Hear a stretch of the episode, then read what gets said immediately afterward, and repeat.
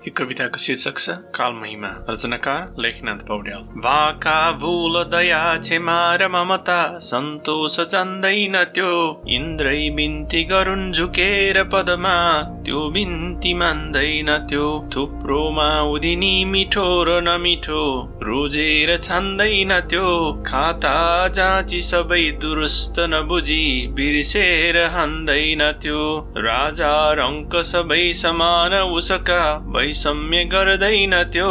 आयो टप्प टिप्यो लग्यो मिति पुग्यो टारेर टर्दैन त्यो। लाखौं औषध अस्त्र शस्त्र महिमा देखेर डर्दैन त्यो। व्याधा तुल्य लुकेर चल्दछ सदा मारेर मर्दैन त्यो।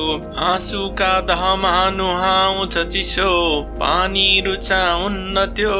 सुक्खा जर्जर अस्ति पन्जर बिना सैया बनाउन्न त्यो मैलो भस्म शिवाय अङ्गभरमा केही लगाउन्न त्यो हाहाकार सरी मिठोहरू कुनै सङ्गीत गाउन् हुन्न त्यो जो जो मिल्छ सुलुक्क निल्छ मुखमा हाली चपाउन्न त्यो थाल्यो चम्म सबै चपाउन भने आहार पाउन्न त्यो जति मिल्छ उति उकेल्दछ पनि। केही पचाउन्न त्यो यही चालासित कल्प कल्प कहिल्यै खाइ अगाउन्न त्यो। यही चालासित कल्प कल्प कहिल्यै खाइ अगाउन्न त्यो।